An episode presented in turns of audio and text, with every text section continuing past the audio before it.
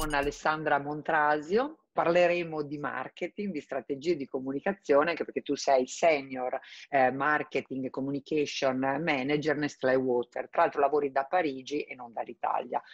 Ci siamo insomma conosciute e contattate perché avevo letto un tuo interessantissimo commento sulla campagna vaccini, diciamo quella che esordisce col film di Tornatore su Medium e mi è piaciuto molto l'approccio, no? E mi viene da dire intanto una domanda proprio così, ma perché in Italia non abbiamo più una cultura del marketing, ma proprio a livello di strategia paese, no? Questa campagna lo dimostra, cioè non sappiamo fissare delle strategie a monte e poi declinarle per realizzarle invece di agire solo tattico coprendo magari dei fuochi, ma non andando poi visceralmente a capire cosa vogliamo essere. Perché, non lo so, ho solo un'ipotesi, eh, che è quella che a un certo punto eh, il marketing sia come diventato un po' un tabù, una brutta parola. Eh, ho dei ricordi di scambi anche politici in cui si veniva accusati l'un l'altro, ah, tu fai marketing, ma questa è solo una cosa di comunicazione, come se fosse qualcosa di negativo, cosa che in realtà non è e che avendo una visione un po' più ampia di quello che succede al di fuori dell'Italia, gli altri paesi non hanno assolutamente. Raccontami un po' insomma eh, di questa campagna, cos'è che non ti convince e perché anche con la cultura della comunicazione che abbiamo in Italia si potrebbe fare molto meglio? Uh, eh, dici benissimo perché veramente in Italia siamo pieni di professionisti uh, del marketing e della comunicazione veramente eccellenti e di agenzie straordinarie. Um, quello che ho visto che mi ha lasciato molto perplessa è stato beh, innanzitutto iniziare con una campagna in un momento in cui ci sono ancora delle cose da mettere a punto su tutta la strategia vaccinale. Cioè non abbiamo ancora una quantità sufficiente di dosi di vaccino per coprire tutta la popolazione, una un chiaro piano di come questo debba essere somministrato e partiamo a bomba con una campagna di comunicazione. Il rischio è veramente di creare un boomerang, cioè consider- facciamo, mo- facciamo finta che la campagna sia perfetta e che quindi generi in tutte le persone che la guardano l'intenzione di volersi vaccinare e di dire no, assolutamente è importante, dobbiamo farlo. E a quel punto cosa succede? Non, cioè, le persone rimangono così spiazzate perché non c'è un, un posto, un modo in cui tutte le persone che lo desiderano possono andare a ottenere il vaccino. È quello che eh, cioè, veramente in un modo molto semplice e molto banale anche un junior che lavora nel marketing nel largo consumo sa, non inizia a fare la campagna pubblicitaria quando il prodotto non è a scaffale. Non è disponibile a scaffale, ovviamente, anche perché si tratta di buttare via investimenti inutili, cioè e di deludere poi le aspettative. E, ehm, e ah, quindi dic- partiamo da questo. E eh, il secondo punto è cosa vuole com- comunicare questa campagna, perché eh, sicuramente ha, può avere un valore artistico, poetico, ma qual è l'obiettivo? Cioè, noi dove vogliamo arrivare?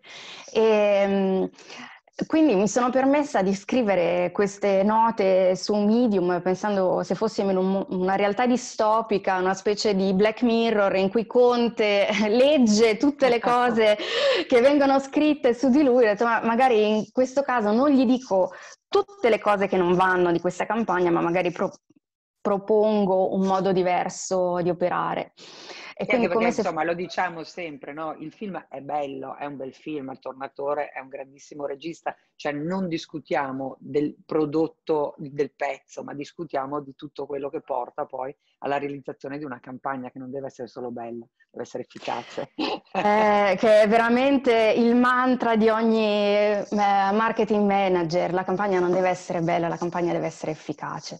E mh, mm, la seconda cosa è non deve piacere a me che l'ho fatta, ma deve arrivare alle persone che sto cercando di contattare. E il secondo punto che eh, sollevavo è chi sono queste persone che stiamo cercando di contattare? Perché le dobbiamo convincere del fatto che vaccinarsi è opportuno, è necessario, farà proce- procedere il paese in avanti?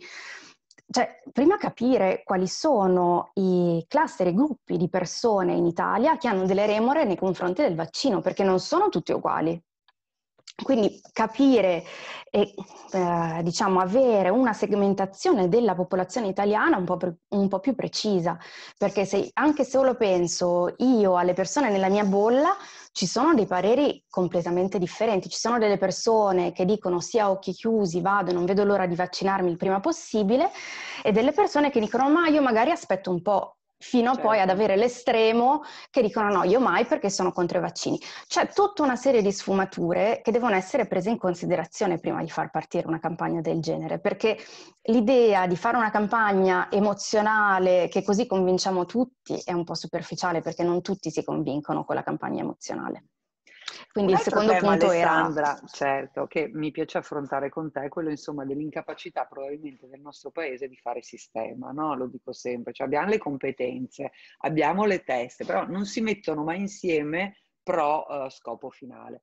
La Francia, insomma, certo, in periodo di pandemia tutti i paesi hanno le loro pecche, abbiamo visto insomma dei disastri in ogni caso, no? Nel tipo di intervento, però è, ehm, si sa, la Francia fa sistema, l'abbiamo sempre visto, una nazione che sa, è capace di mettere insomma a terra eh, vari soggetti pro interesse generale. Perché tu che stai lavorando lì è così difficile applicarlo qui? Cosa ci manca? La cosa che mi ha colpito uh, ogni volta che ho sentito un discorso di Macron uh, in televisione, so che lui finisce sempre con uh, diciamo, il payoff della Francia, che è Vive la République, Vive la France. E questo senso di Vive la République, Vive la France, di appartenenza, di dire noi siamo francesi e questo è il nostro paese, è una cosa che purtroppo in Italia manca, eh, esce fuori quando l'Italia gioca i mondiali, esce fuori in momenti eh, diversi, ma non è una costante della nostra storia e non è perché siamo rispetto alla Francia un paese relativamente giovane, abbiamo avuto tante dominazioni straniere che hanno un po' cambiato diciamo, cambiato la mentalità uh, di un italiano. Diciamo, in, in, Italia c'è l'idea Francia-Spagna purché se magna, c'è questo, no? E in Francia no, i francesi sono francesi. Sì, c'è un orgoglio nazionale. Poi devo dire che da noi, insomma, cioè, io sto, ho fatto una carrellata di interviste no? sul perché anche la comunicazione, cioè questa cultura del marketing non sia così diffusa nel nostro paese oggi, a eccezione fatta che dentro nelle aziende, no? Però il marketing si può applicare a tutto. E si dice anche che sia perché non lo si insegna veramente a scuola, cioè non c'è una mentalità di pensare strategico della logica del lungo, del public speaking, del mettersi no, insieme, ragionare obiettivi e strategie. Credi che sia questo oppure insomma potremmo trovarlo in altre Ma... origini? Secondo me, eh, non, eh, allora devo dirti che io ho fatto la bocca Bocconi e lì il marketing si è insegnato, devo dire bene, non posso Benissimo. muovere questa critica alla mia università. Immagino che anche in tutte le altre università dove si studia economia aziendale e marketing ci sia lo stesso approccio.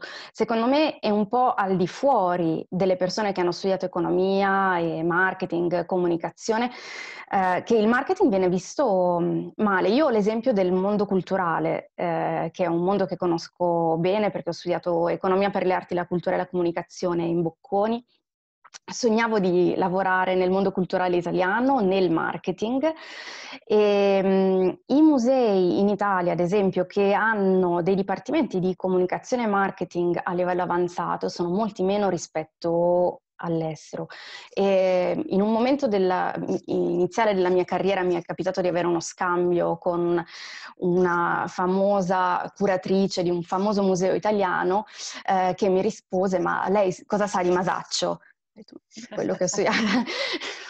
Quello che ho studiato uh, a scuola, dice, no, per questo lei non lavorerà mai in un museo perché deve sapere ma- Masaccio. Io dicevo, ma io so di marketing, poi so, capisco Masaccio, il, ma non è questa idea che il marketing sia un po' una cosa sporca, come se uno debba sempre fare l'apologia del fatto che fa marketing ma comunque è una brava persona. Per quasi un... scusarsi, esatto, perché sembra poi una manipolazione, in realtà sì. è solo una pianificazione delle azioni, no? Che renderebbero ottimale il fine, ovviamente partendo da un prodotto che ci deve essere.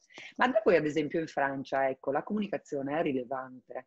Cioè, un altro tema è quello del fatto che appunto io resto allibita. Alcuni dicono è per il sistema, per come si lavora, perché ovviamente sai il pubblico si muove con gare pubbliche e quindi chiama l'amico dell'amico, cioè ovviamente anche alcuni eh, Boeri perché conosce Boeri, poi Tardatore perché è tornatore, ma non chiama rapporto il sistema della comunicazione. Da voi cioè, si riesce invece ad avere questa rilevanza? C'è un tema di rilevanza anche questo che abbiamo perso? Nel panorama globale sicuramente l'Italia sta un po' rallentando quello che è, ed è sempre un po' eh, triste visto dall'estero eh, perché l'Italia avrebbe veramente di che adesso dirò una banalità, però con il eh, patrimonio culturale italiano veramente potremmo dare le piste a tutti gli altri paesi, non dico del mondo ma almeno d'Europa, e invece vedo dalla Francia... Um, eh, che qui anche con veramente pochissimo hanno un po' un misto tra appunto questo orgoglio nazionale di cui parlavamo all'inizio eh, con un'aggiunta di professionalità eh, nel gestire la comunicazione eh, che porta dei risultati purtroppo in questo momento migliori rispetto a quello che riusciamo a fare noi in Italia. Alessandra, visto che insomma sei giovane, sei donna, quindi insomma l'ultima domanda te la faccio sul discorso della leadership femminile perché si dice che la nuova era avrà sempre più bisogno insomma di tutte quelle soft skill che senza volerne fare un discorso di genere però appartengono ovviamente alla sfera insomma, dell'immaginario uh, donna, no? più che a quella maschile della gerarchia e di un comando dall'alto al basso a cui siamo stati abituati. Come ti trovi in questa nuova definizione, in questa nuova insomma anche opportunità per le donne di cambiare un po' il senso no? delle nuove leadership? Assolutamente, secondo me anche la leadership al femminile sta evolvendo nel tempo, perché se pensiamo alle donne manager leader di dieci anni fa, avevano uno stile molto quasi maschile, autoritario, non so, me le immagino tutte in tailleur, giacca pantalone, come a dover nascondere la femminilità, il lato femminile, magari più empatico, più dolce, più gentile, che adesso un'altra banalizzazione, ma è un po' più naturale eh, in un profilo eh, femminile. E, ehm, adesso fortunatamente si iniziano a vedere delle donne leader eh, che eh, abbracciano il loro essere donne in, in toto, per cui eh, da delle manager che si presentano con tacchi e gonna, non avendo paura che questo diminuisca la loro autorevolezza, ovviamente una manager in particolare che ho avuto nella mia carriera eh, che non ho mai visto senza eh, tacchi, gonna, vestita iper femminile, ma una donna fortissima e non lasciava che il modo in cui le piaceva vestirsi andasse a inficiare l'efficacia del suo messaggio o del suo essere autorevole. Ad altri invece esempi mh, meravigliosi come Jacinda Harden, la, il primo ministro della Nuova Zelanda, eh, che ha rilasciato un'intervista meravigliosa al Guardian in cui parla dell'essere gentili come non alternativa all'essere forti. E io spero che questo sia veramente un inizio di un nuovo corso di leadership eh, al femminile.